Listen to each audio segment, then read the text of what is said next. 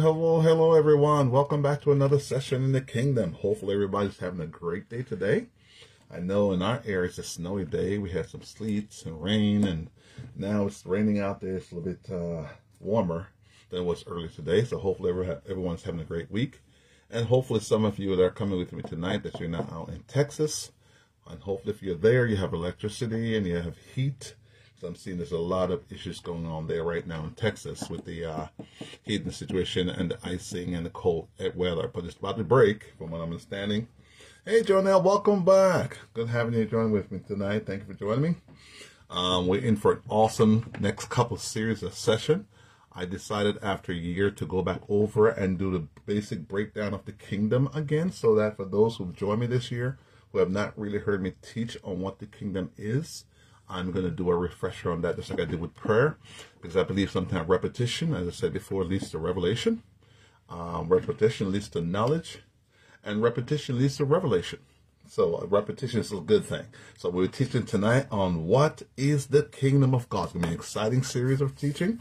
I know won't be able to do it in one night. It's going to be about three or four nights, but I'm going to take the kingdom and break it down to practical today's living so we can understand how to walk in kingdom righteousness, and obedience. To recognize the kingdom of God while we, when we hear the term, our mind naturally goes towards heaven.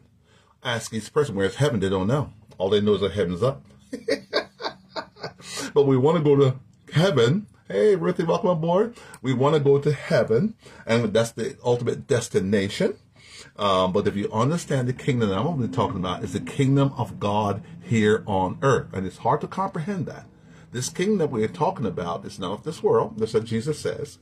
But it's a kingdom you can live in and walk in right now if you get the understanding of what it is. So I'm going to define the term. I'm going to break it down for you. I'm going back as a refresher for some of you. And like I said, to hear it again is always a good thing to hear about the kingdom again. So tonight we're going to do a study on that. for those of you who are joining me for the first time, thank you for joining me. You're in for an awesome journey. Hopefully you brought your mind and your notebook with you because you're going to learn some things when it comes down to this kingdom of God we're talking about. Hmm. It's an amazing thing. So as I'm looking at what's going on with us in America today and around the world, that the kingdom is almost like a shield that's put around the righteous believer and sons and daughters of God. While we're in the world and circumstances are changing in our world, in the kingdom of God, those circumstances doesn't affect us in the same way. I'm hoping some of you are experiencing that and that you're seeing that, that you can be in the world, but the world doesn't affect you. Your source no longer becomes your government or the people around. Hey, Janet, or the people around you, supposed to become the Lord. And when you start to walk in the Spirit, you find that He's a very present help in time of need. And He gives you confidence and reassures you, no matter what you're hearing out there, no matter what storms may be raging, on the inside you're at peace because he is our peace. So my hope is as you step into kingdom knowledge and understanding, you recognize what it is. Um, I'm gonna break it all down. I'm gonna break down to your kingdom is not a religion. That's gonna blow some of you away. Some of you heard me say it, but I'm gonna explain to you why it's not a religion and why it is a country. And in the kingdom, you cannot be a member, you must be a citizen of that kingdom. I'm gonna break it down. Um, Hey, Cindy, welcome aboard. Good having you tonight. Awesome. Thank you for joining me. Um, I'm going to break down the kingdom for you for you to understand that what Jesus brought to this planet in giving us our authority back is for us to rule and shape the earth the way we ought to rule and shape it. But because we don't know how to do it, this is why we're struggling. And our circumstances appear to be far greater than our trust in God. So we need to put these things back in order so we recognize that dominion, power, and authority has been given to you and me to rule and shape the earth in every area, by the way. There should be no, Phil Marie, welcome aboard. There should be no circumstance in our life where we're not in control. Everything about God's creation is to give you and I the power, number one, to walk in self-control, walk in self-discipline, and then after you start walking self-discipline, self-control, start to control your atmosphere or your environment. So it doesn't just stop with your control. You now take that control and put into every circumstance you encounter in our world. So I'm going to be breaking that down tonight. So we're to be, I'm going to try to get in as far as I can. I know we'll not be able to finish up the series in the first session. It may be a three or four part. I did this study trying to make it short. It ended up being nine pages of research. And so I said, okay, Lord, if you want me to teach it, I'll teach it. But I'm going to break the kingdom down to practical, everyday understand so you know how to walk in it, be an overcomer. And for those of you joining for the first time, if you've never sat in one of my sessions, welcome. Good having you join us tonight. And if you're um, not have not listened to my session, you're more than welcome to go to YouTube and or Facebook.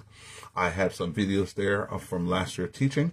I recommend you go back from the old older teaching to the newest one because in that, uh, let me turn this volume up. In that, um, it breaks the kingdom down from beginning to end, and, and, my teaching has been on a progressive stage. In other words, I'm moving from end to beginning, and so we continue tonight. If you cannot get on on YouTube, you can also watch here on Facebook as well. And you're more than welcome to ask questions, put down comments at the bottom of the session, and I'll get back to you with any question you may have as quickly as I can. All right, I want to get started because I have a lot to cover, and I need to get started and jump right in into this. Now, tonight's session, and it's going to be a probably three or four part session, is what is the kingdom of God? Many of you have read it. You said amen to it. You heard it in passing. Yeah, people quote the kingdom. But one thing I noticed about all these preachers and teachers who are teaching the gospel, they never define the term kingdom. What is it? How does it work? How do I apply it? Is the kingdom for now or is it for in the sweet by and by? And they never define the term. But I'm going to help you tonight to start breaking down the terms, let you understand what a kingdom is. Um, Mom, welcome aboard, Mom. My mom is here as well. All right, let me get started in this, okay? So stay with me.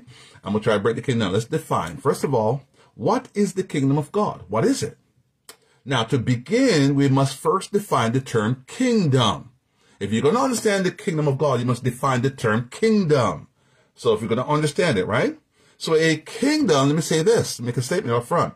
A kingdom is not a religion. Hmm. I must say that, and you must write that down.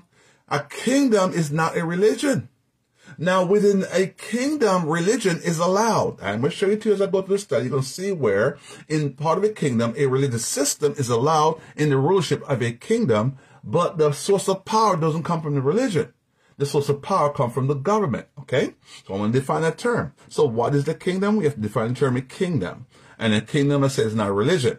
So let's start look at the word. What is a religion? Religion is from the Latin word, word from the Latin word religio, meaning restraint, or religere is another word for the word for religion. And according to Cicero, the meaning of that is to repeat or to read again. Religion, re means going back to again. That's the word re. So religion in the Latin terminology, religio is the restraint, or in religere means to repeat or to reread again, or most likely Religionem is another word that's used to show respect for what is sacred.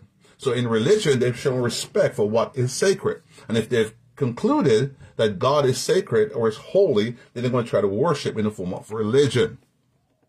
Now, religion is an organized system of belief and practices revolving around or leading to a transcendent spiritual experience. That's the whole idea of religion. A transcendent spiritual experience what they're after in the religion.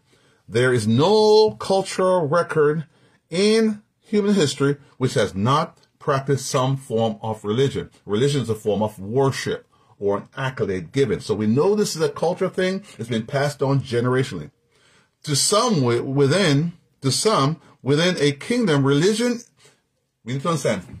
So within the kingdom, a religion is acceptable as part of the culture. So religion in God's kingdom is acceptable because we didn't find Jesus in the New Testament, four gospel condemned the religion. He condemned the Pharisees, the teachers of the law. He condemned them. He said, even the laws of Moses obey, just don't do what they do. So it is acceptable in the kingdom to have a religion as a part of the culture. But the main source of power in the kingdom does not come from the religion. It comes from the king. Mm. The main source of power within the kingdom comes from the king, and the king is considered, he is the government, or a son that represents the government. So Jesus was a representative of God's kingdom, and he was a carrier and representing a country, not a religion. You need to understand. Remember now, he sent his son. And if you, I'm going to break it down for you a little bit, show you how it works. Kings birth kings. I'm going to define that for you, let you understand. So when you saw Jesus, he came to represent his father, who's the king. So the king delegated his authority to his son, and when his son was here, as if, as if the government of heaven was on earth in his son. So whenever he speaks, he'd have to go to heaven to get an answer for your need. He spoke as one who's in authority, speaking in the stead of his father. In other words, when he spoke, it's as if his father in heaven was speaking in and through him. Ah, hey Sarah, welcome aboard. So if you understand how a kingdom is, a kingdom is not religion. It's a country ruled by a government. The power, let me put it this way so you can understand it today. Let me slow down. The power in America today, we're operating on a democratic system. But the power in America is not in the house of the religious organization. It's in the hands of the government. Here's a simple proof of this. Who shut down your country? Did the church organization shut the country down when COVID came out, or did the government shut it down? Mm. You know, we sing the song, We got the power in the name of Jesus. Now, my question, why didn't the church shut the country down? Hmm. Who shut it down? The government. So who has the power? The government. You understand? Religion has their power, but within their strict religious activity or their culture of people they govern and rule over, but they have no power in the sense of ruling over the government unless they're in authority. And for them to have the authority, they must be in the government. They cannot be in a religious system. They can influence the government, but they cannot rule them from where they stand from the religious box. They must be within the structure of the government, whether a senator, a congressman, a president, a vice president, then they have the power to affect the government. Thus the story of Daniel. Thus the story of Elijah. Just the story of Shadrach, Meshach, and Abednego. Do you understand?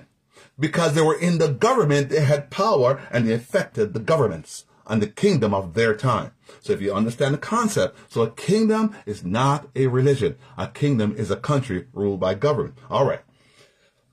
In case you doubt me, that what I'm saying to you is true, let's turn to Isaiah chapter 9, verse 6 and 7. I'm going to show you Old Testament time. This is Isaiah chapter 9, verse 6 and 7 to show you what a kingdom is.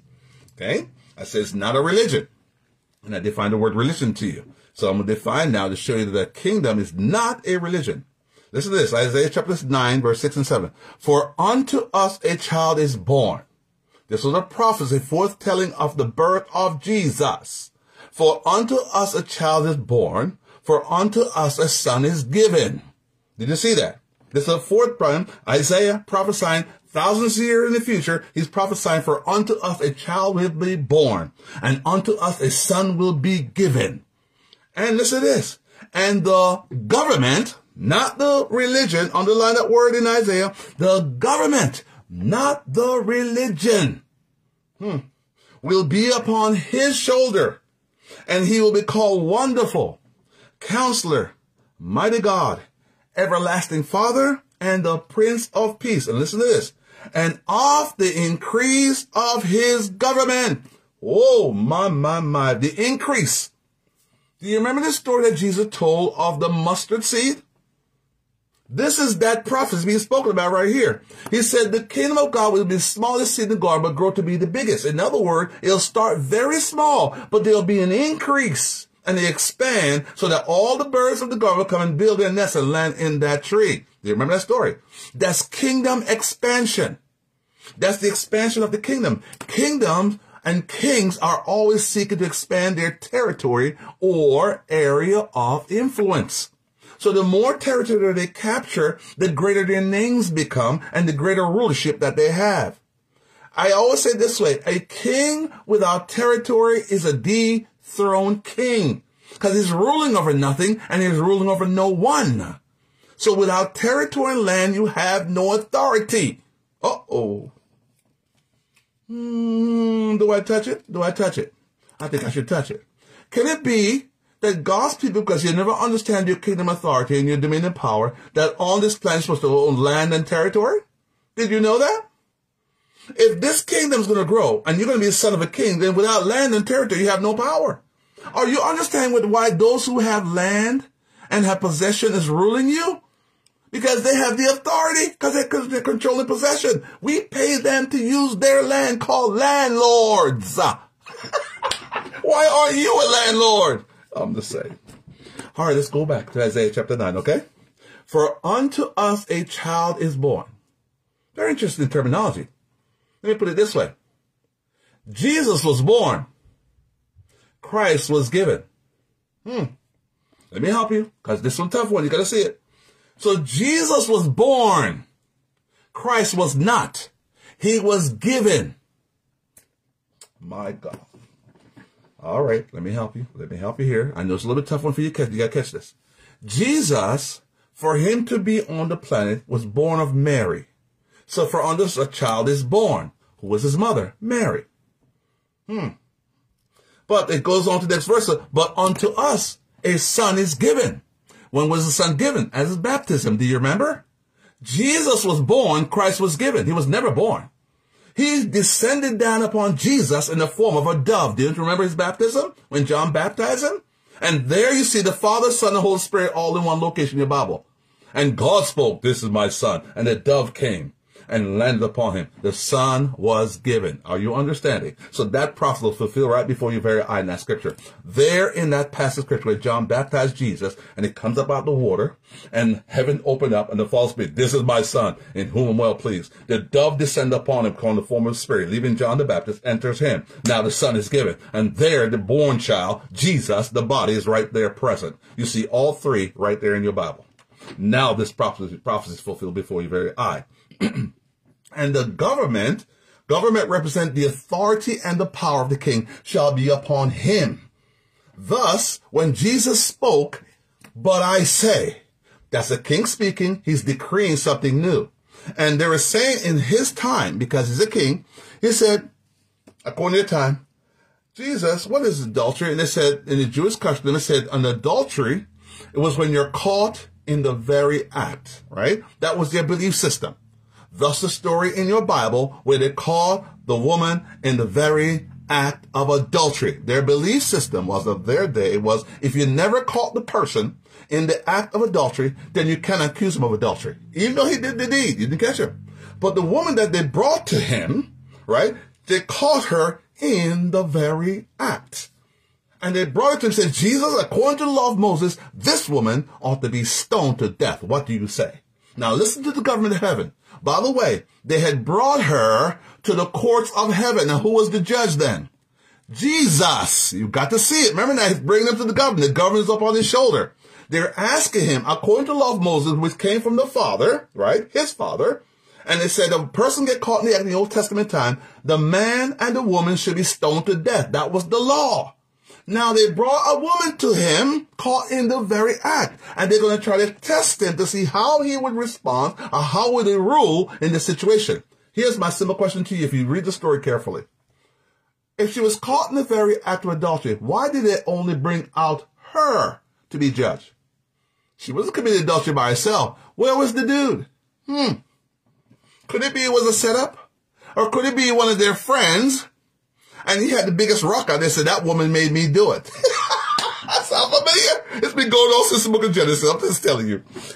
yeah, she made me do it. Yeah, committed adultery with her. She made me do it. Where was the dude? How could you bring her caught in the very act and you bring her out and left him in the house? That makes no sense. That means there was a setup here. You think Jesus didn't recognize that? Now let's go to the ruling. They bring her out before Jesus, caught in the very act, by the law of Moses, she is to be stoned to death because they caught her in the act, right? She also have their witnesses. Are you seeing it? But when you stand before a just judge, his ruling has got to be right. So they bring her up, presented to him three times to ask him, what do you say? Law of Moses says to be stoned. He ignored him, wrote in the ground. Second time they asked him, what do you say? He wrote in the ground again. And the third time he says this, you who are without sin, cast the first stone. And the Bible says, and from the eldest to the last, they dropped the stone and walked away. Okay? Now, hmm, what did he just say there? You who are without sin, cast the first stone. In other words, you dare to point your finger at that woman. You're trying to tell me this entire time you guys were out here watching her in that room doing the very act of adultery and none of you in your mind or in your heart didn't want to be in there with her? Hmm. Do you understand the conviction? What was he speaking to? The mind and the heart. Because understand something. If a guy is outside and a girl is inside in the room with a guy, you think they're not thinking? Oh my goodness, I could, boy, let me in there. Uh, mm-hmm. You think they weren't thinking that? You think you couldn't read their mind? In case you doubt what I'm saying, may I recommend you read Hebrew chapter 12, verse 4? I'm sorry, Hebrew 4.12. That the word of God is sharper than a two-edged sword, divided between marrow and bone, and divine the thought and intent of the mind. Did Jesus know in their heart and their mind? Yes, he did. What did he do? When he spoke those words, you what would I say? They brought conviction because he was reading their minds and their heart. And that's why they dropped the rock. Conviction hit them. Because he knew what they were thinking, knew what they were doing, right? Now listen to this. As you've read the story and you've heard it preached, they said, he turns to the woman and says this, Woman, where are thine accuser? And she turns to him and says, None, Lord. Then he says this, Neither do I condemn thee. Go and sin no more. Do you remember reading that in your Bible? Now, right there, when church picks up on that and they read it, say, Oh, that's grace right there. Hmm. That's grace right. See, Jesus didn't condemn her. No, no, no, no, no, no, no, no, no, no. See, you misunderstood again. You're reading scripture, but you're not slowing down to pick up what he just said. He asked a question. In other words, where are thine accuser. Let me put it in, in a legally terminology. He was asking them, since they brought her to the courts of heaven, Jesus is the judge. He's asking, where are the witnesses? You've got to see that. He didn't let her go free. He asked her a question. Where are the accusers? The witnesses. They're the one who made the accusation. She said none. Now let me show you how this, this works because the witnesses left the courtroom, even though she was guilty of adultery, he could not condemn her because there was no evidence against her. They had left. The witnesses left. Oh, oh, oh, oh, you gotta see it. He didn't let her go because of grace. He let her go because the witness left the room. In the Hebrew culture, culture, a thing is established as truth in the presence of two or three witnesses. So he asked the question, where are they? He knew it was a setup. So he didn't let her go because she was not guilty. He let her go because there was no evidence against her. And you know this to be true today in your court system. You could have a murderer on the stand. You could have three to four witnesses. But in the day he's taken to trial, if the witness does not show up to corroborate the evidence, the judge by law has got to let that man go, even though he's a murderer. Now do you understand the story? Now does that make sense? See, this is where we're not understanding. He did not let her go because she was an adulterer. He let her go because he knew it was a setup. Because like you and like me, I'm thinking, well, if she commits adultery, caught in very act, where's the guy? Both of them should be brought out and then it'd be just justice, right? But they only brought out one to trap him. Do you understand? That's the reason why he had to set her free because he knew it was a setup. Then he warns her. Now go. Don't sin no more. What was he trying to tell her? Listen, this time you get away because I was knew it was a setup against you. These guys set you up to trap me. But the next time you do it, you're going to stone to death. If they catch you, you're a dead woman. So don't do this no more. I'm just telling you because they're going to set you up again. that was all the story was about. Then he says this. So they had believed to be caught in was adultery. Then Jesus, listen to the government there. Listen to God, the judge of heaven. But I say, they said adultery to be caught in. He said, but I say, if you think to lust after the woman in your heart, you've already committed adultery with her. Did you see what he just did there? Mm, come on now. Oh, oh, oh, oh. We think, oh, wow. mm, then next question. What is the significance of him saying, who, you who are without sin cast the first stone? What's significance? In other words, their sin, when you look at it, setting her up and, and they're watching the whole time was greater than hers. They were watching and it may have been a setup because the whole time she was committing adultery, they're, they're watching. So their sin is greater because they had thought and intent. It was premeditated. And then she was caught in the very act of doing the act. So her, their sin is greater. So in other words, they're looking at a speck in her eye and not seeing the beam in their own. They start with premeditation. They start with setup. And as you know in the court of law, the greatest punishment goes to premeditation. Do you understand? So they're now basically trying to tell you, if you have a beam in your eye, how dare you try to pick the speck out of somebody else's eye? But this whole parable and story reading was all about setting up Jesus to see if he would violate the law of Moses. What they didn't realize who, they didn't realize who they were talking to. It was him, his father, who gave that law to Moses. So he knew the ins and out of the law and knew how it worked. But they had concluded, they had concluded, hey William, they concluded that um, they knew more or they're trying to set him up in this realm and hopefully could trap him with something they can use against him. But he he read their heart and their mind, knew what their intent was, and he trapped them in it. So the conviction came when he recognized he knew their thought and their heart and the choice they had made. So they were in a sense guiltier than she was. And that's why they dropped the rock. By the way, in the Hebrew culture, even stoning was done in a certain order. You, the youngest one could not throw the first rock. He had to go in the order of age. So from the eldest to the last to the youngest was how they threw their rock. Even there was a whole law pertaining to that too. It's an amazing thing when you study the story out. So now you understand. So the whole idea of the government has to be in that very moment, Jesus decreed in his father's stead a new law by saying adultery is no longer to be caught in the act. But to think in your mind, make a choice of the heart, you've already done it. So you don't have to touch him or her. By God's standard, it's your thought and the mind and the heart is looking at. So once we have a thought, once we made a choice, we may not commit the act physically manifested, but we desire it. He said you committed adultery. Oh, uh-oh, boy, some of us in trouble, boy. There's some stuff going on in our head we're not controlling.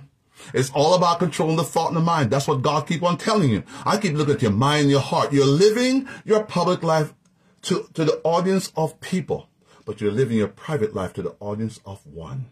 So you've got to recognize if God is watching your heart and mind, how important is it, is it for you and me to control your thought, capture thought and imagination, cast them down, bring them to the obedience of Christ, make the right choice of the heart, because he's watching those.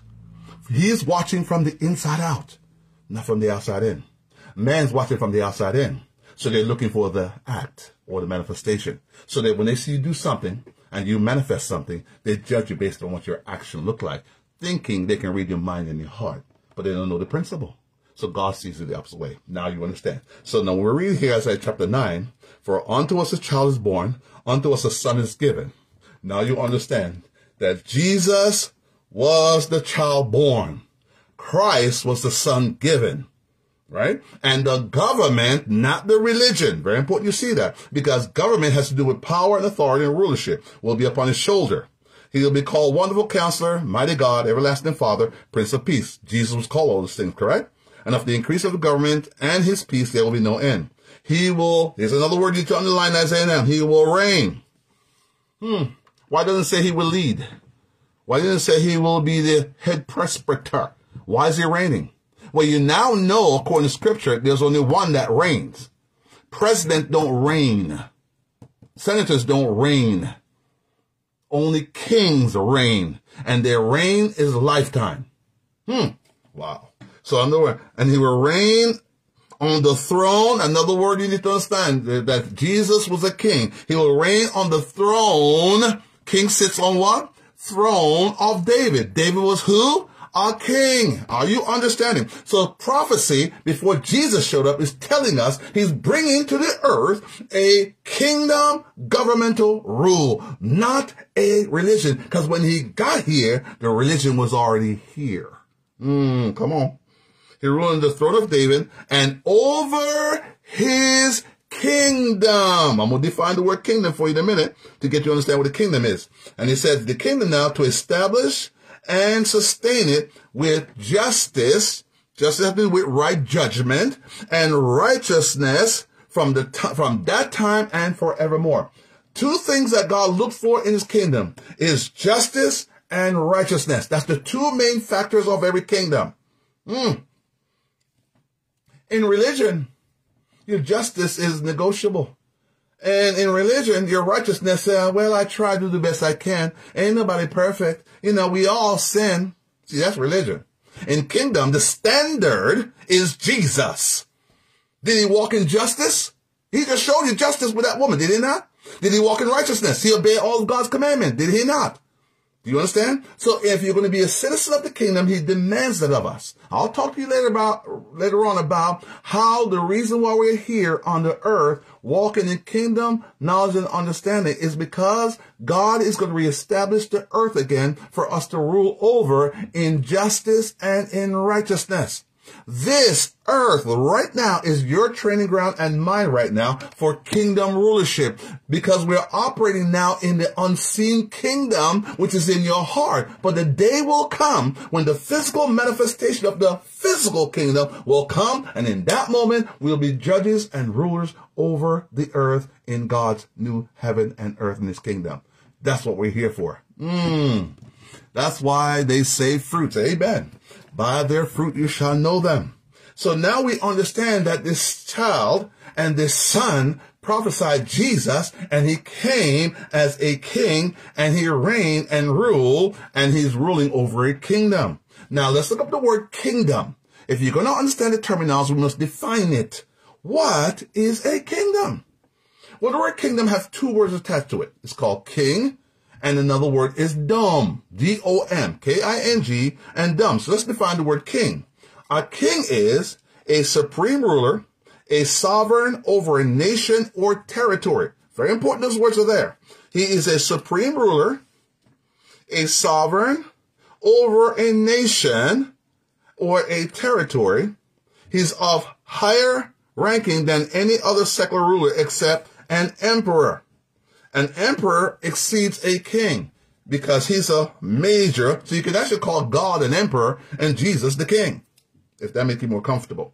To whom a king must be subject. An emperor is far greater because he can control more masses, more territories, and he can have king within. That's why Caesar was called an emperor. And what did he produce? Lesser kings and governors below him to rule his territories. The bigger the territory, you understand? The greater his rule. So now you understand the terminology. So the word king here is a sovereign, a supreme ruler over a nation or territory, and he has a higher ranking. Let me give you a definition, ladies, because you need to understand you're part of this too. I'm talking about a king and a kingdom, but the part we sometimes miss is the queendom. Let's talk about that. Because we keep on excluding ourselves. Come on now, you're part of this too. Let me show you the word queen. A queen is a woman who rules a country because he has been born into a royal family. Very important. You have to be born into the family. Oh, or a woman who is married to a king. So automatically the title you receive when you're married to the king is queen. So when you sit beside them, you're equal, but your title is queen and king ruling together. Interesting, huh? Rule, and then she's a ruler of a country or she can rule a kingdom. Thus Queen Elizabeth. She is the Queen of England. She rules over Australia. Hmm. She was ruling at one time Jamaica. Australia still today is called Queensland. Queensland. Not king, because there's no king ruling England, but she is, and that belongs to the British colony. It's called Queensland. She is the queen over Australia. She can make a phone call. She's in a position of authority, make one phone call, fire everybody in government she wanted to. But she has taken a lesser role now by being more of a figurehead now than an actual ruler. But she had that power because they conquered territory. They went to Africa, they went to Jamaica, they went to the Bahamas, and you find Puerto Rico, all different places they went to. They conquered territories. The kingdom is always expanding. Thus the word queen. So by the way, ladies, when I say the word kingdom, it does not exclude you. You are queendom. Your territory and your rulership over domain territory just like a man does. So you have the same power too. So you understand why God calls us sons of God. He doesn't differentiate between male and female. Sons has to do, we're part of the same family or descendants or genealogy. Just thus the word woman or female. Woman and female, right? Fe, fetus, F-E, F-E-T-U-S, fetus, male. So you're a male carrying the fetus. Wo, W-O, W-O represent W-O-M-B. W-O-M-B, man, M-A-N, man is spirit. So right, so the woman carries the fetus. Yes, exactly. My wife said Australia's independent now. Exactly right. But if she was ruling in figure of power, she basically cut back on the power and allow parliament or some other form of government to rule over the nation. So, so if they've got their independence, just like Jamaica did, then yes, she's no longer ruling that country, but the name still remains. It's still called Queensland. Exactly right. So they got their independence. So I want to show you how that works, okay? Thus the word queen, okay? So the word king, ruler of dominion territory, queen, ruler over dominion territory as well. So that you understand, God didn't somehow exclude you from this rulership. And let's look up the word dom, D-O-M, where there's two words attached to the word dom. Dominion or domain. Dominion or domain. Okay? Let's look up the word dominion. Dominion means a territory or sphere of influence or control or a realm. Dominion is defined as control or power over or the authority to rule over a territory, land, or people group. That's dominion, right? So we've been, you gotta ask yourself, what were you and I given from God? Dominion. Men and women, right? Genesis 126. Let us make man in our image and our likeness and give him dominion. That's what you were given. That's natural to you. That's your authority over the bird, the air, the ground, the fish, and the creeping thing, all your environment. Control it. That's your power. That's what you were given. So it's the word dominion. It's land territory. And the question you must ask yourself, what was the first thing God gave to Adam when he created him? When Adam came out of dirt, woke up from his sleep, what was the first thing he gave him? I think. Some of you heard my teaching before, you know the answer. What did he give him? He did not give him woman first. Very important. I'm just saying. Woo! The first thing God gave Adam was rulership over land or territory before he gave him a woman. In other words, he gave him something to rule over. it was not her. All right. So we'll give you that as a bonus and then that's just added in. All right. Very important to understand. So the word there, dominion, is one word for the word dom, right? We are in Christ. That's why we're exactly right. You're called queens because you're a descendant of king. You're a born. It's very key for you to understand when the Bible's teaching the things that when they said you must be born again. What's it trying to tell you? Kings are not voted into power. They are born into it. So we had to be born again. What's the easiest way to receive citizenship in a country? If it's a religion, you can just go to the religion, they accept you. You don't have to be born to religion. You just gotta pick up pick one which one you want and join them. You just join that. But to enter a country, the easiest way to get your citizenship is to be born into the country. Isn't that true? Thus, you now understand the southern border why there's young girls crossing that border trying to get their babies born in America. Do you now understand? Because that young girl understand, or that lady who's pregnant understand, I may be illegal crossing the border, but if the baby is born here, she or he or she is automatically a United States citizen. You can remove the parent, but you cannot touch the child because the child was born on the land. Thus, he gets the right to citizenship, even though the parents is illegal. Now you understand why they're crossing the border. Whoo, you gotta see it. You gotta understand. My goodness. Hey, there's an explanation and a reason as to why things are happening. They figured out. I don't have to get pregnant here. I can get pregnant in my country. I just gotta birth the child here. And by law, that child is automatically a citizen. The parent is illegal, but the child is legal. Are you understanding? Mm. Wow. You gotta grasp that. Okay, next. The second word we have to look at, second word is the word dominion. We just described that one. And then domain. That's the next word. King, dominion, king, domain, right? Is, and the word domain is a particular field of thought activity, or interest, especially one over which someone has control, influence, rights, such as land or territory. Are you seeing it? So it can be called, the earth is the kingdom or king domain or king's dominion. Now let's put the word together what a kingdom is. Let's define it then, right? So we now understand the word kingdom is two words put together. King, which is a sovereign, ruling over domain or territory, or Dominion. That's the word that's used there. Now let's define the word kingdom. This is the meaning of the word kingdom. Thus, a kingdom is, I'll give you the definition, the governing eh, governing or ruling influence of a king or queen. Very important. I'm putting both in there because you have to define the term, put it together, right? So let me read again. Thus, a kingdom is the governing or ruling influence of a king or queen over a nation or territory, influencing that territory or controlling it with his mind, his will, and his intent. Then he chooses a people or a citizenry that will reflect his nature and his culture. Oh my. I think I just described the entire Bible, described God to you, described Jesus, right? I just said right there. Let me break it, let me say it again. Let me say it again. Because you gotta get a hold of this, what this is. A kingdom is not a religion.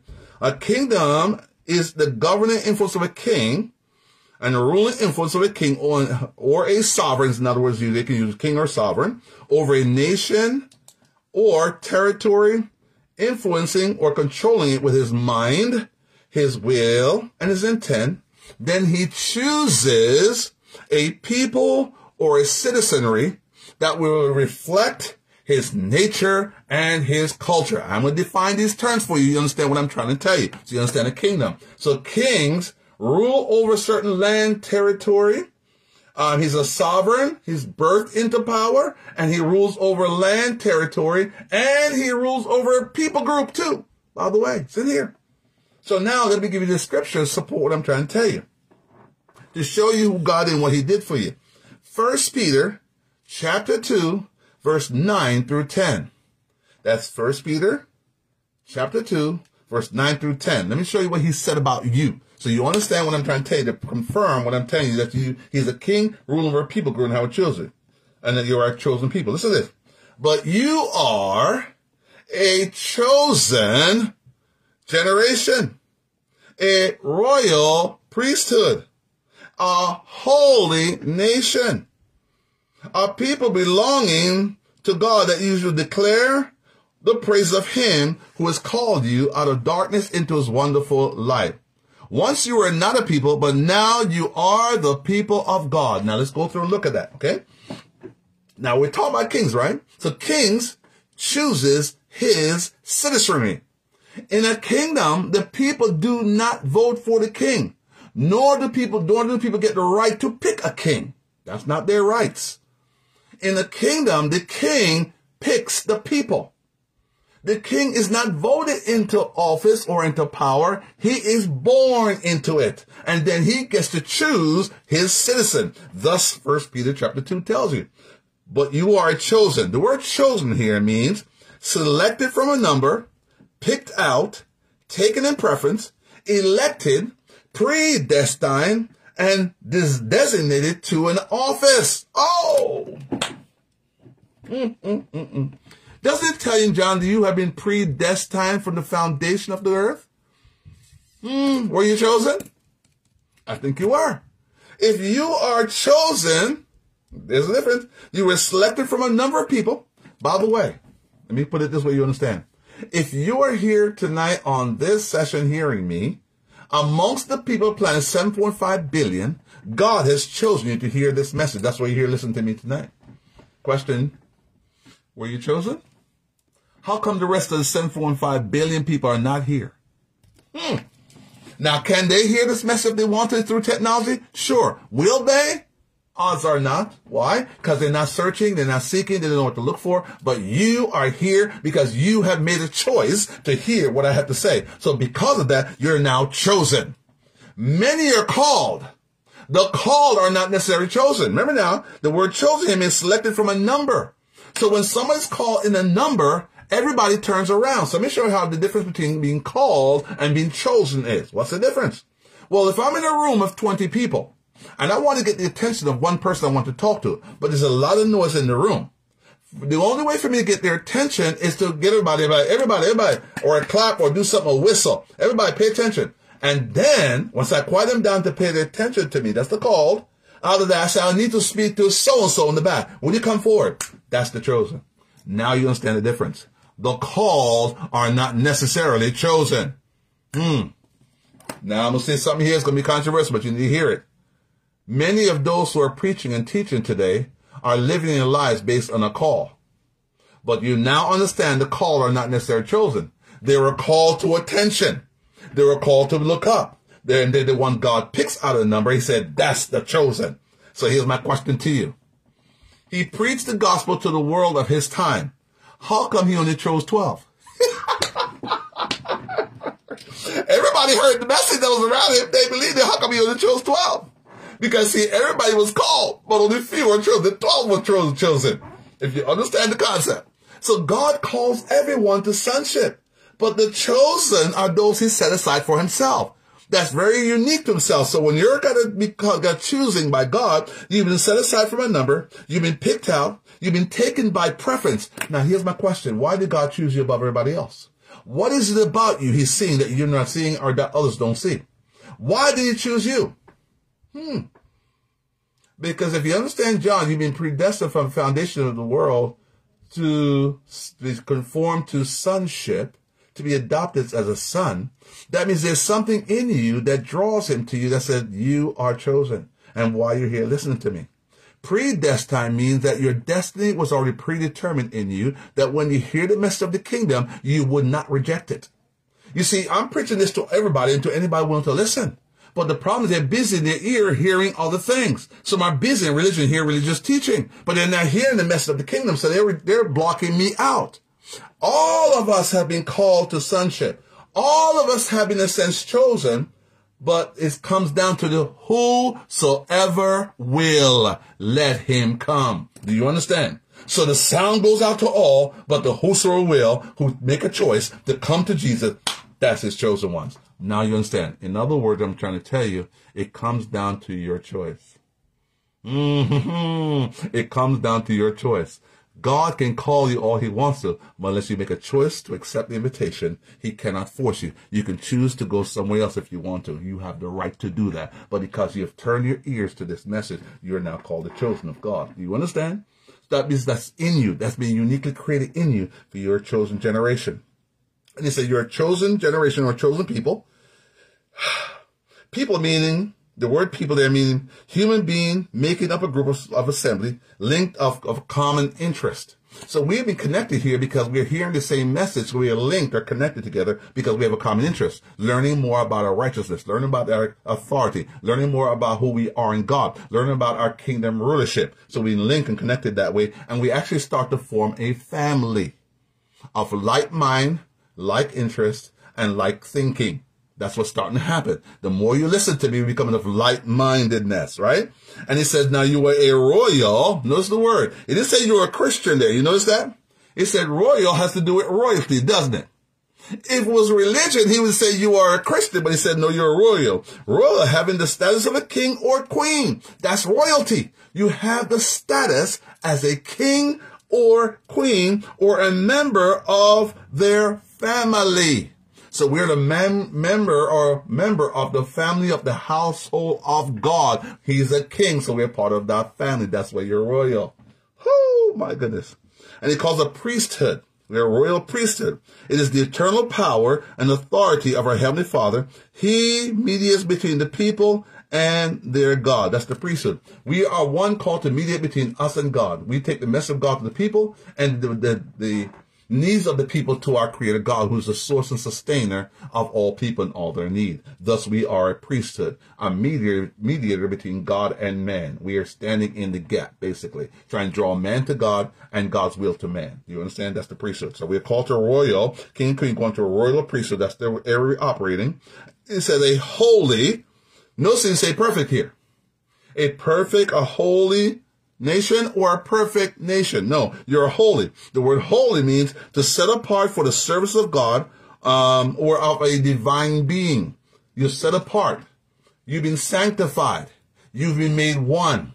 What you do, what you say, and who you are do not change. That's being holy. That's why God is holy. He's the same yesterday, today, and forever. That's why he's called holy. He does not change. So what the idea of holiness is being set apart. So because you're chosen, you and I have been set apart for God's use and for God's purpose. And what's the purpose? To preach this message of the kingdom to all nation, and then the end shall come. So you've been called down, separated for that purpose. Interesting, huh? A nation is a large aggregate of people united by common descent, history, culture, language, inhabiting a particular country or a territory. So in the kingdom of God, we're in the world in the kingdom, but you're not a part of the world. The world is the biggest sphere or scope of mankind, but within that sphere, you can have a smaller sphere called the kingdom of God or a nation within nation. But the key is our nation in the kingdom is not a physical realm. It's a spiritual realm within the physical world. Let me say it again. Let me say it again.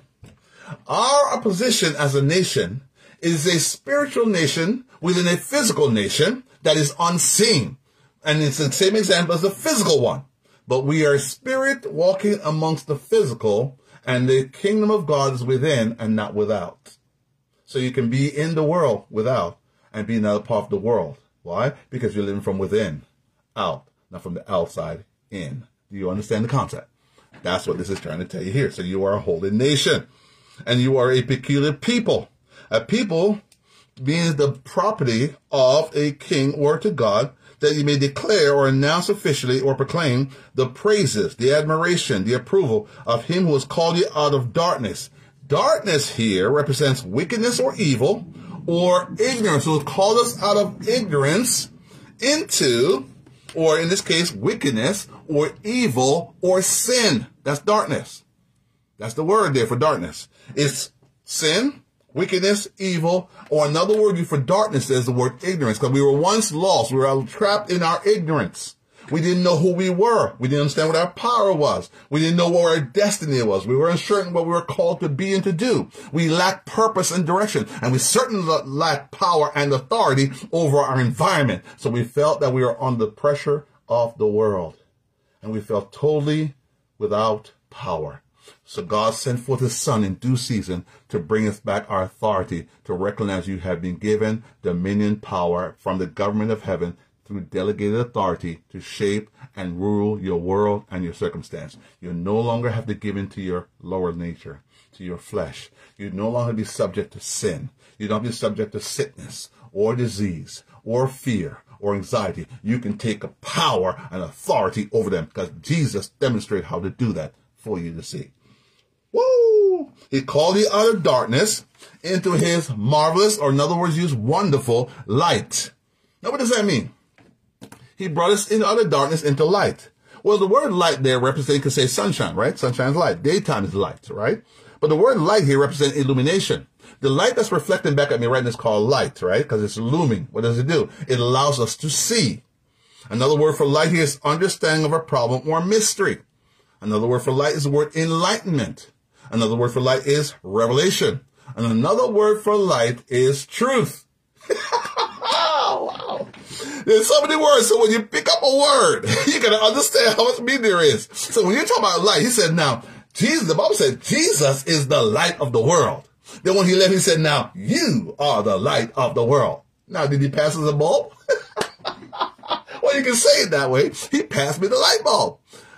Ah, if you understand what he's talking about, he said, when he came, he found us in darkness, in ignorance, in deficiencies. We couldn't. We were weak. We were broken. Sin was beating us up. The devil was ruling the power. So he came to bring revelation, bring us out of ignorance, understand who we are, understand our power. Then he brought us into light and gave us enlightenment and revelation and truth as to who we really are. That we are kings and queens and the earth has been given to us to have dominion and rulership over the earth. That's what he brought to remind you of. He gave you dominion power back. So you can rule over the devil instead of him ruling and whirling all over you. You get to control him now when you understand your purpose, your potential, and your destiny. That there is a king or queen within this dirt suit that if I start to understand my power and authority, I am no longer be walked all over by the devil, be lied to, but I get to walk all over him and I cast him down from over my head and put him underneath my feet.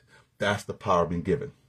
That's the authority of the sons of God. So he brought us into his marvelous life through revelation. He said, once you are not my people. Now, why did he say that? Was he talking about Jewish people here? No, he said, you Gentiles. But they also was one time was not his people either. So he said, once you are not my people, But now you are the people of God. Why? Because you've chosen to accept his invitation to come back home to dad's house. One of the issues you and I were struggling with when we're on this planet without God is a spirit of abandonment. That's the greatest struggle most human beings are struggling with. It's the spirit of abandonment. For years we heard about God, but we could never identify with him because many of our struggles, we are always pointing the finger at God. Why would a loving God allow this? Jesus was more acceptable to us because he was a human. He, we could identify with him. But with God, it's a whole different story. So the father recognized there was a problem. There's a spirit of abandonment. They have to go back down to redeem the sons back to their father's house to let them know your father didn't forsake you. He did not abandon you. So I'm going to send my son, my only son, to pay the price for your sin and your disobedience so I can bring you back home to your heavenly father's house. So he dealt with the issue. He said, no longer are you slaves and servants anymore. Now you are the sons of God. And because you're son, you're joint heir with Jesus. And now you have an inheritance in the kingdom of God. Do you now understand what he did for you and I? He restored us back to sonship because the spirit of abandonment was taking over. We felt God didn't care. He doesn't know what we're going through. We couldn't identify with him. But with Jesus, when he came to pay the price that God set to redeem the sons, he said, now you're now joint heir. You're back in the family now. Now the this now he said the word you use now. He says calling him Abba, Father, Daddy, Papi. All right, so that's the word. He said, You're no longer orphans anymore. You're sons of God. Now start to live in your authority. Rise up and be the kings and queens that you are. All right, Mom said, Light gives us freedom from sin. Amen.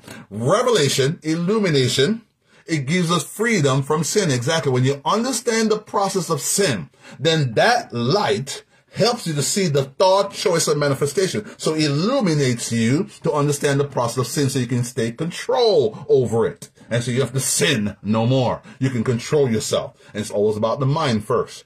The heart second, the flesh is third. That's the manifestation. So the fruit, that's what Jesus kept saying, by their fruit, what's that from? The thought and choice manifest the fruit. Seed, sand, soil, manifestation, the tree. Apple, orange, whatever. So the seed planted in the mind takes root in the heart, manifests itself in the flesh, and produces the fruit. That's the principle. So because of that light, you're no longer ignorant to the devices of the devil who are tricking you, thinking you have to walk in darkness, which is ignorance or lack of power. Now you can walk in power and you get to cast them down from over your head, which is the area here attacks. He attacks your mind with thought, with imagination, with pictures, with desires. That's where it attacks, right? Elliot, welcome, my friend. Good to have you on tonight. so that's the idea. So that light, exactly right. Light gives you freedom from sin because it opens your eyes and your mind to understand what is happening to you. So if you understand the concept. So now you see the kingdom now is the governing influence or ruling influence of a king. He is a sovereign over a nation or territory or controlling it with his mind. I'm going to break the mind down. Why is he controlled with his mind? His thought and intent, with his will, his purpose, and his desire in other words, he wants to create now within the territory he governs over law abiding citizen walking in righteousness and in justice. Hmm, I gotta break down the problem of a king. The king does not want in his territory law breaking people. He does not want sinners. I'm sorry, guys. I know you church is justified. The church has become a hospital. When did you read the Bible? God made the church a hospital. Where did you get that from? The hospital is down the street. That's where you say sick people from the world. There's nowhere did you say my house will be a sick to be hospital. If you make God's house a hospital, then you're bringing sick people and you're leaving there with needles in their arm, with a tube, with all the craziness, and you're not healing them. Why bring them to the hospital if you ain't curing them? So the house of God is never called a hospital. Jesus never said that. And when they brought anyone to his house, he cured them. He healed them. He delivered them and he set them free. So where do we get this idea from that the church of God, the building is God's house? Now, if you want to call the hospital, put the word H up there and call the hospital. Do not take the name of God off there. Because nowhere does he build a building if you bring people into it and keep them sick. You're supposed to set them free. You're supposed to heal them. You're supposed to restore them to health and to strength. And you're supposed to send them home. Nobody that I've met likes being in the hospital. I'm sorry. It's a beautiful, beautiful place. Nice white sheet. But who wants to have that stuff attached to them? It's a contradiction. So the statements we're making, we've been taught in religion sounds good, but it's not scripture. The house of God is not called no hospital. Sorry, guys. I hate to kill that little demon, but it's got to go. All right, let's look at it. Now we need to define now, since we understand what a kingdom is, a kingdom is a king or sovereign ruler of a domain or territory. His territory he wants to expand. Then he chooses his citizenry. You and I were chosen, picked out, that is subject to the king in righteousness and in peace and justice. And I'm going to break down to you his responsibility towards you and your responsibility towards him. We'll get to that as we continue to teach. But we don't talk about now. We have to look at his nature and we have to look at his culture. We talk about a kingdom, right? The nature of a king, the basic the word nature means a basic or inherited feature of something, right? It's the basic or inherit, inheritant or inherent feature of something. Another word is used for nature is his character, his identity, his attributes, his behavior, his thought, and his choices. Oh boy, there's that word again. So now, what did we say about the kingdom? that he, he chooses a people or citizenry that will reflect his nature. Hey, Anne Marie, welcome. That reflects his nature. His nature means his character, his identity, his attributes, his behavior, his thoughts, and his choices. Are you now understanding why he gets to pick them? Because our job is to now emulate him. Oh, in character. oh boy. In character. Oh, we gotta define the word character. Character is who you are when you're by yourself that no one sees but you and God. That's where your character is developed. We're supposed to be like God in character. The place where you and I need the most integrity and character is when you're by yourself. Mm, uh-oh.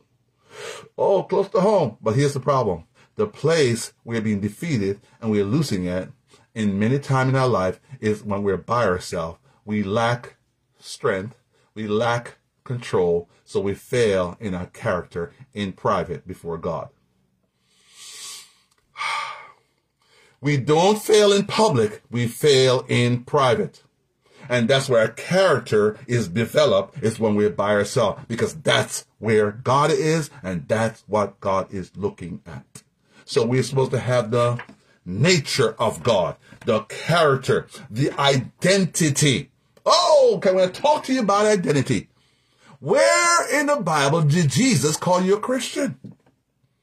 You have dropped your identity when you take on that name. I'm sorry. I'm not trying to be Christianity up. For 40 years, I was a Christian too.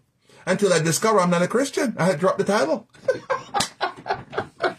I'm not trying to beat up the title. I understand. I was there myself. So let me understand. Let me tell you, I was there for 40 years. Since 12 years old, I was in the church. You understand? I didn't backslide. I didn't look back. I was in church. I was there in morning, noon, and night. I was the first one time in, the last one to leave. Let's be clear. I was dedicated. Do you understand? If it snowed outside, I'll be the first man there. If it's a snowstorm, I still show up to give God his money. So when I speak, you gotta understand, I've been in this stuff for 40 years. So I know the ins and out of it. So when I make a statement, I'm not trying to bash them. I'm just telling you what I was told and what I was taught.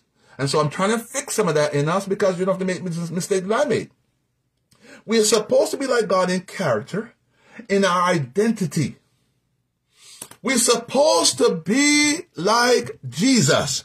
No more, no less. You're supposed to walk like Jesus. Mm. Your reflection is supposed to be like Jesus. That's what his nature is.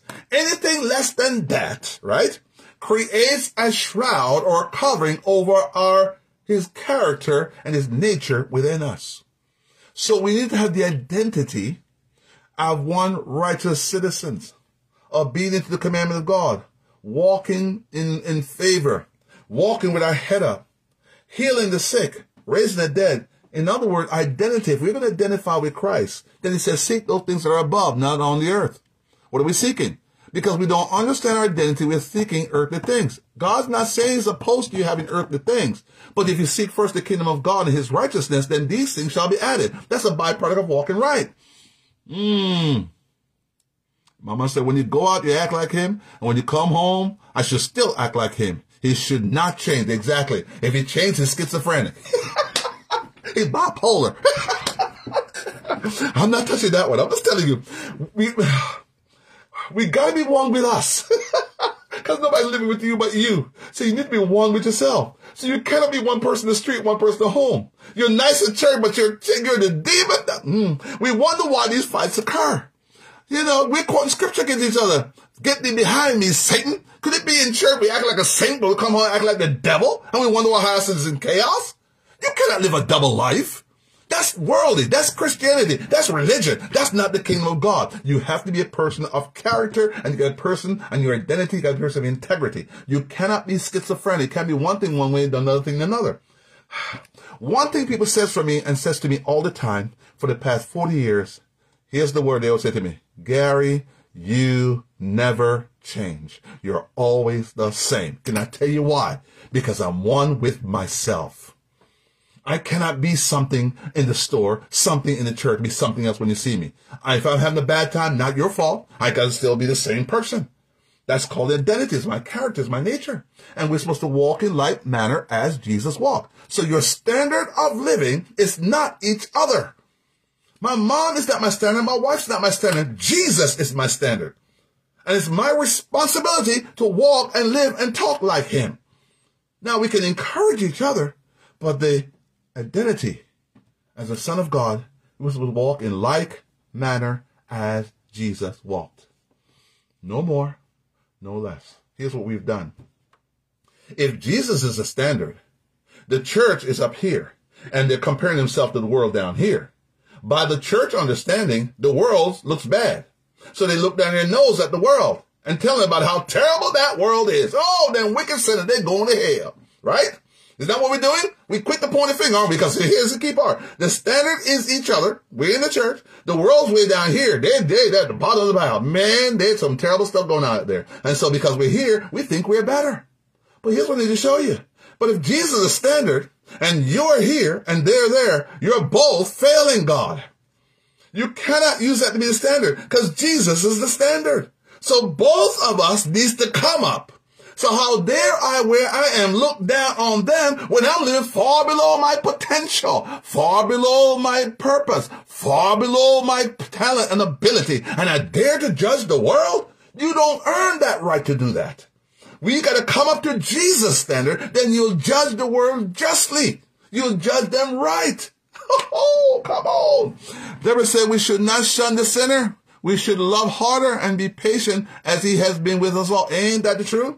But you cannot love the sinner until you accept his love for you being a sinner.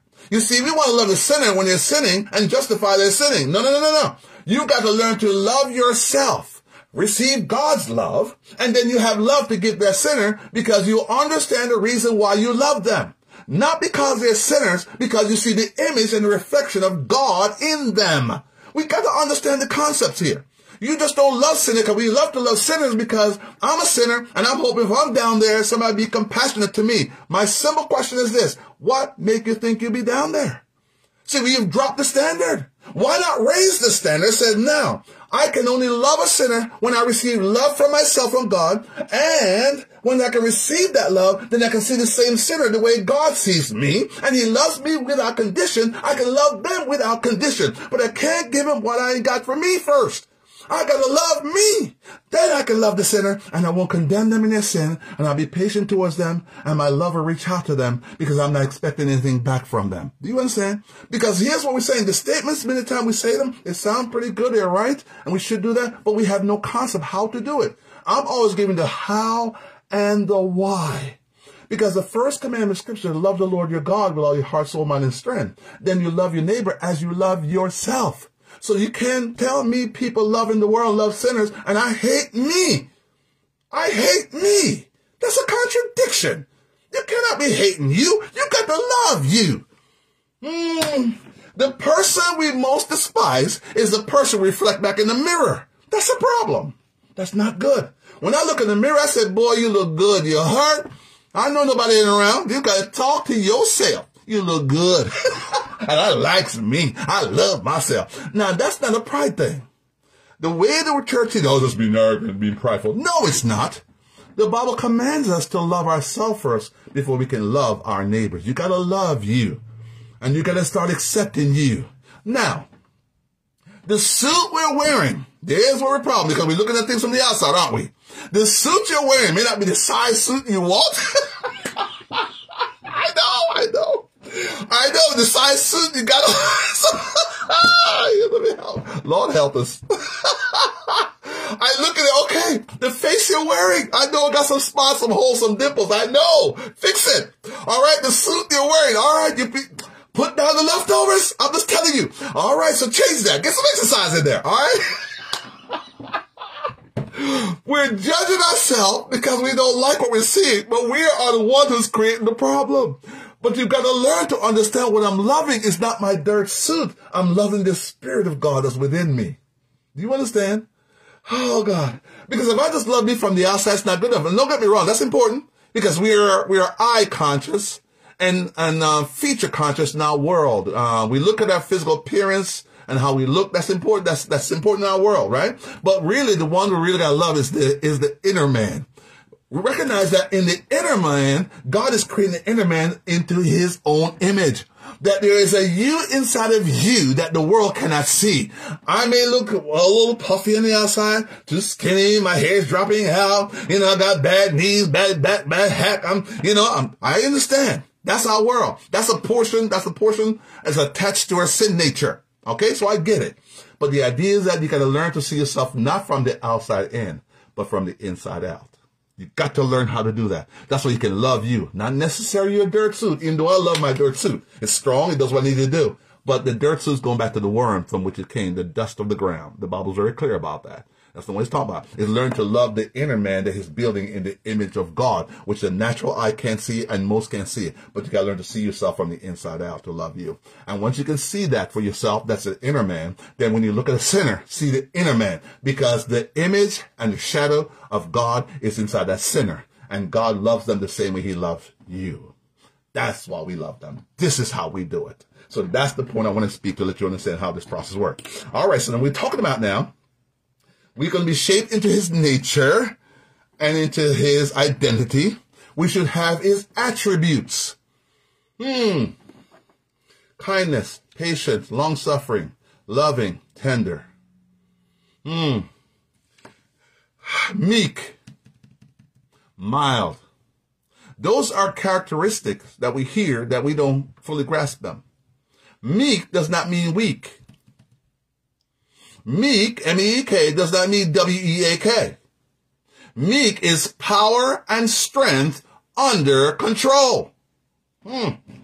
So part of our attributes is that we're meek and we're mild, we're patient, we're kind, we're peace loving. We try in the kingdom to make peace with our enemies. We do good to those. This is our nature. This is our character. This is what kingdom offers. So we forgive our enemies. We do good to those who despise, use, and abuse, and say all manner of evil against us. That is the nature and the attribute and the character of a kingdom citizen, is that we are kind to those who don't like us, who abuses us. We don't condemn them. We don't curse them out. Because always in our eyes, we are always seeing the reflection that God sees in us, in them so I can look beyond their flaws. I can look beyond their rudeness. I can look beyond their cursing us out. I can look beyond them cutting, cussing us out.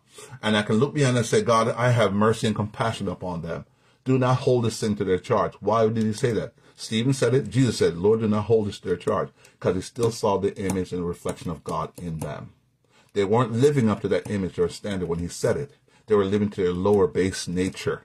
But he said it then to realize that there's potential and there's purpose still in them.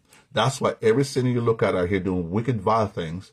Sometimes it's hard. I know it takes literally the mercy and the power of God to help us to see beyond them. Because some people are vile and they're wicked, and some are getting wickeder in their wickedness. It's harder to see it, but it's still there. And until they take their last breath, they still have hope. Because God don't give up on them. Neither should we. And always try to find the good in them. So we have to look at in our nature of God, He's developing in us His character, His identity, His attributes, and have His behavior. Another part of His nature that His descendants is chosen, we should act and behave just like Him. He is the standard. So to drop our behavior and justify, oh, I'm not perfect. I'm just a sinner saved by grace. Stop that foolishness. Live right. Choose to obey God. you know, we're justifying things, but we're supposed to have his behavior. Be kind. Go to Zacchaeus house, who's a tax collector, who the religious people are saying, don't go to his house. He's worse than a sinner. He steals people taxes. And all Jesus did for that man was he went to his house, a tax collector. He didn't preach at him. He didn't beat him up. He didn't cuss it out. He just hung out with him. When he got there, the man made him a meal, invited his friends, and then because Jesus was kind to him, because that's what the kings do, favored him, he didn't say a word. He said, Zacchaeus, repent. Zacchaeus, give the money back. Zacchaeus come to him and said, if I have stolen from anyone in taxes, I will repay back four times. Then Jesus turned to him and said, now salvation has come to your house. Did Jesus tell him to do that? No. All he did was go to his house, a sinner, and sat with him and ate. He never preached at him. He never condemned him. He just was there with him. Many a times we are around sinners. We want to convert them. Leave them alone. Many of us want to convert them when they're not ready. Just be their friends. They'll tell you when they're ready if they can see the nature and the character of God in you. They'll tell you, man, I want what you got. And until that, silence. Just be their friends. I'm learning and I've learned how to do this with my golf buddies who I hang out with. They all know me. When I get around them, one over here drinking his beer, one I have a sandwich over here, another one drinking a little wine over here. That's okay by me. Don't bother me none. That's their choice to do that. But all I'm there for, I hang out with them because they want me there. But you know, in the midst of that situation, there's also going to be a crisis and they need wisdom and they need direction. Guess who they turn to?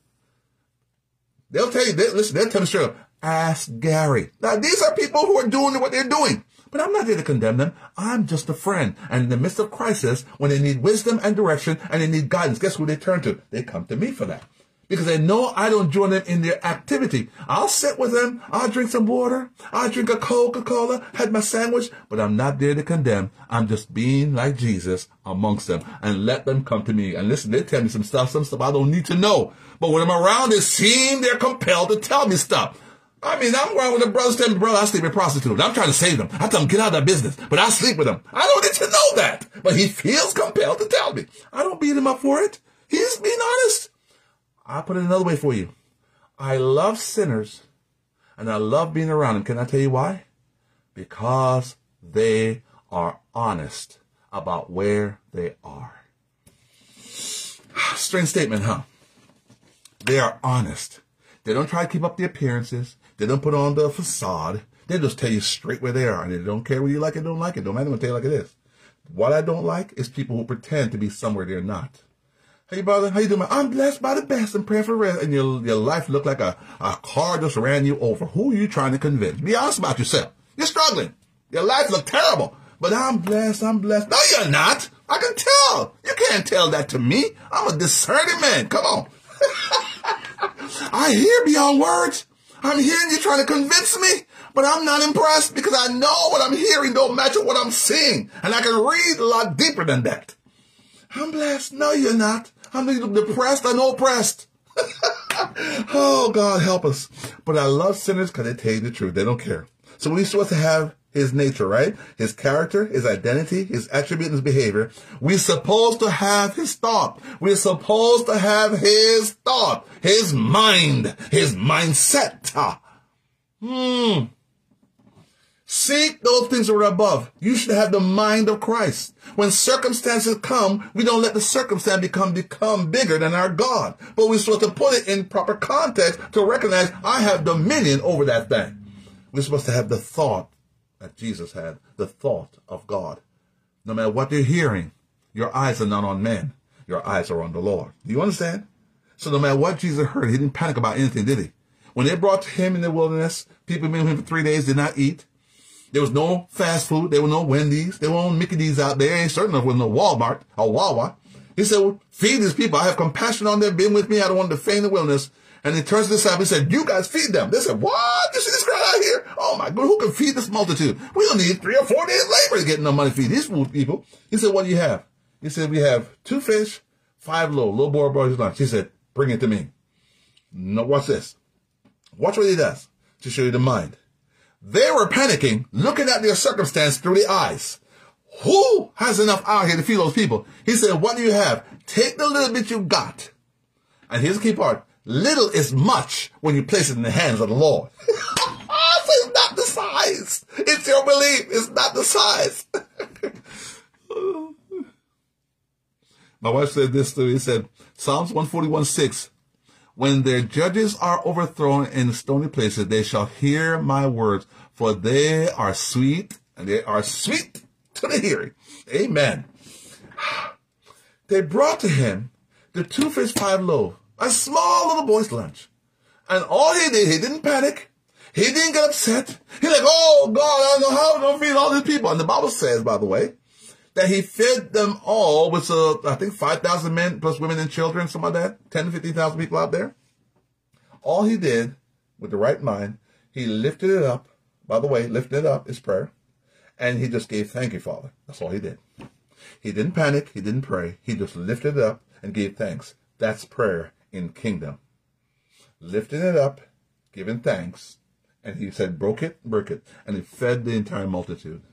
He did not panic. We're supposed to have that mindset. It doesn't matter what your circumstance look like. If you understand, little as much when you place it in God's hand. You're supposed to lift up what you have, give thanks, and just do what God asks you to do. The same mindset. That's what he's talking about here. So with this king and this king that we're talking about, he wants citizens that reflect his character, his identity, his attribute, his behavior, and his thought. And here's the next one. This is most important. And his choices. That's about obedience, isn't it?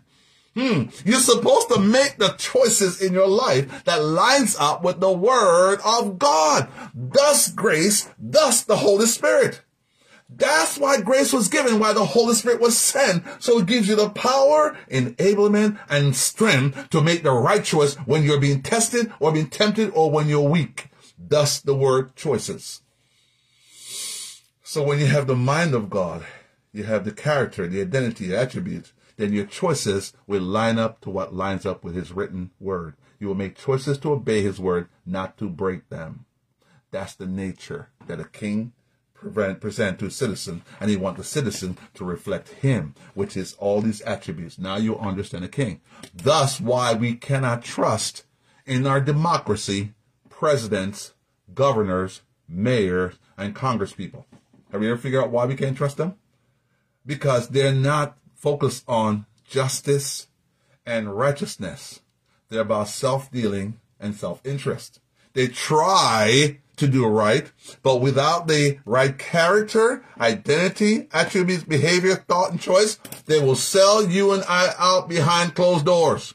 Because it's not about you when I'm by myself. It's all about me and what I can get for me. But in public, I'll tell you what you want to hear. That's what they call politician. Poly. they tell you what you want to hear, and many of us have believed them politics. Mm. More ticks than poly. I'm just saying, but it's not a story. Okay, so we're talking about now in the kingdom, he chooses a citizen, which you and I have been chosen, set apart, right? And then he now, as a chosen citizen, he wants the citizen to reflect his nature. And the final one after end here, tonight finish up, is culture, his culture. So within the kingdom, it's a culture, a mindset. Let me define the word culture. Culture is defined as is uh, by a sociologist defining as a non-material aspect of cultures as the values and the beliefs. The values and the beliefs, the language, the communication, and the practices that are shared common in amongst the group and the people. This common amongst the group or the people, right?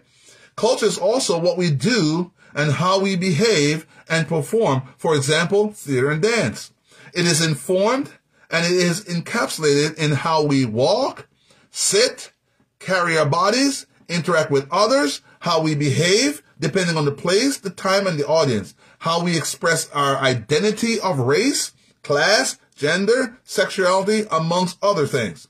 Culture also includes the collective practices we participate in, such as religious ceremony and or secular holidays, or attending sports thing, or celebrating Christmas. All those are part of the culture. of the society. But the source of power don't come from the culture. It's what we accept within the norm of the people. So if they want to go to a religious ceremony in the kingdom, you're allowed to do that. You want to worship there, it's fine. If you want to go to some kind of celebrate holiday, if it's accepted as a cultural thing, Christmas, Thanksgiving, you can do that. Or attend some sport event. If you like that, go do that. In other words, God wants to reflect him in every area. So a part of this is culture, which is now in our values, what we value to be right and wrong, in our beliefs, what do we believe? He expects us to reflect his culture, our belief system. If we believe God's a righteous God, then we'll walk in righteousness. We will obey him. That's what he expects in the culture, right? In our language, how are you speaking? When situation comes your way that's contradictory to what you are believing, do you speak negative to it? Do you speak death to it? Do you speak life? Hmm. In him there was light, and in him there was no darkness. So in other words, what we're speaking is a part of our culture norm based on what we heard. So we're supposed to be sounding and speaking just like the king. In this case, like God. In other words, like Jesus. So when situations come, you know exactly how to deal with. It. That's a part of the cultural eye. Our communication. Hmm. How we communicate with each other. Are we patient, long-suffering, kind? Being patient with one another. That's the whole idea. It's part of the culture, right? In the kingdom.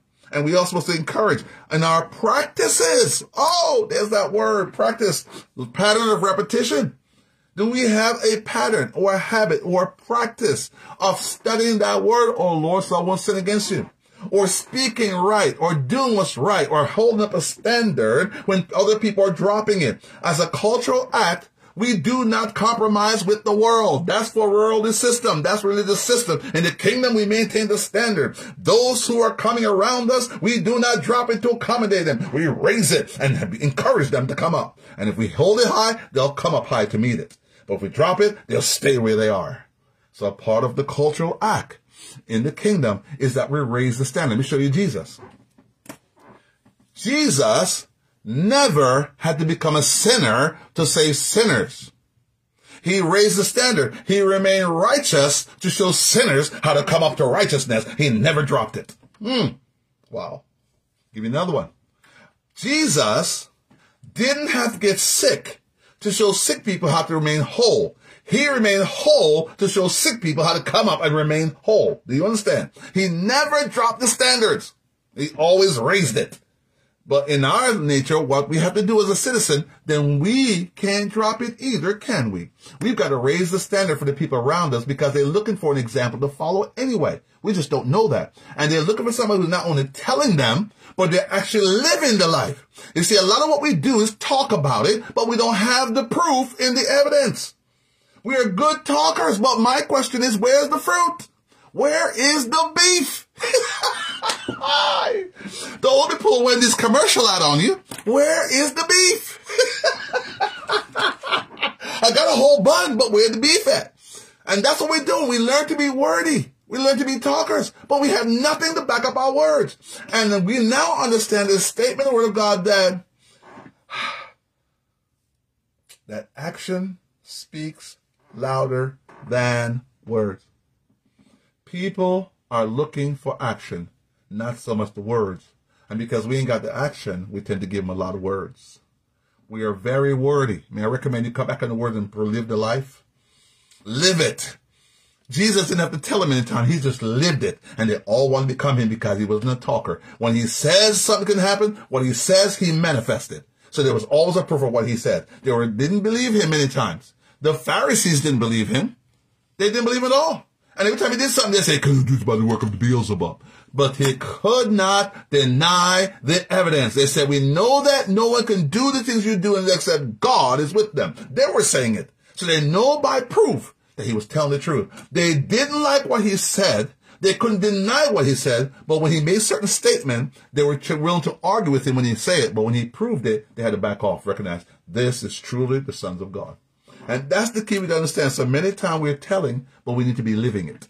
That speaks louder in many people's eyes than the amount of words we can ever give them. And I'm learning how to live this character. That's the whole idea of a king. King wants his citizens to become just like him. He's the standard and we got to come up to his standard. So when he chooses citizenry, he's very particular as to who he chooses. But once you get into the kingdom now, he's going to instruct you how to walk and live like him because what you're going to want from him when you get this kingdom is his favor. We'll talk about that next week. We're going to get further point, the focus point. We're going to take it step by step to show you through what a kingdom is. Thus far, you understand the meaning of the word kingdom. You understand that kingdom is not a religion, but within a kingdom, and just like a democracy, they can allow as a part of the cultural norms, because people like that, a religious system. But the power does not lie in the religious system. It lies in the hand of the government.